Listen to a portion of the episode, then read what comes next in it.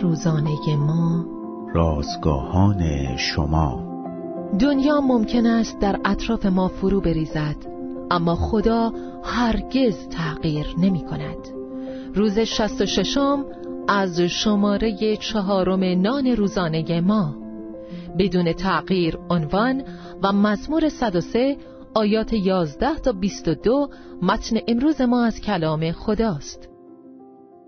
دیوید کراکت عکاس می‌داند که کوههای سنگی هم می توانند حرکت کنند.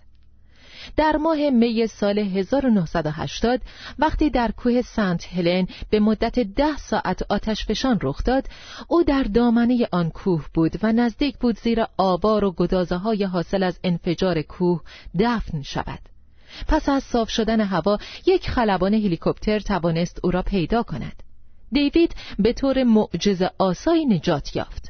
او راجع به تجربه وحشتناکش می نویسد در طی آن ده ساعت شاهد متلاشی شدن کوه بودم و با چشمان خود دیدم که چگونه آن جسم بزرگ ناپدید شد آنجا بود که پی بردم تنها خداوند است که تغییر نمی کند هیچ چیز در دنیای ما حتی کوهانی ثابت ولایت غیر نیستند و همه چیزها روزی نابود می شوند.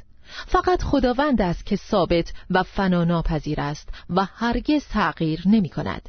اوست که تا ابد جلوس فرموده.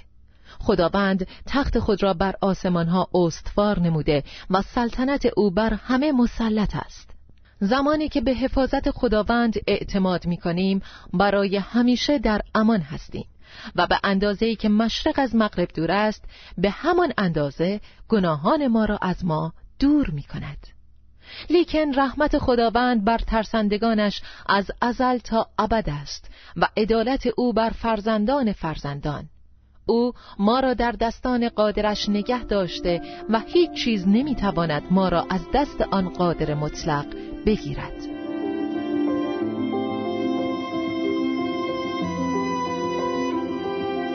کلیه حقوق متن این اثر متعلق به انتشارات جهان ادبیات مسیحی است.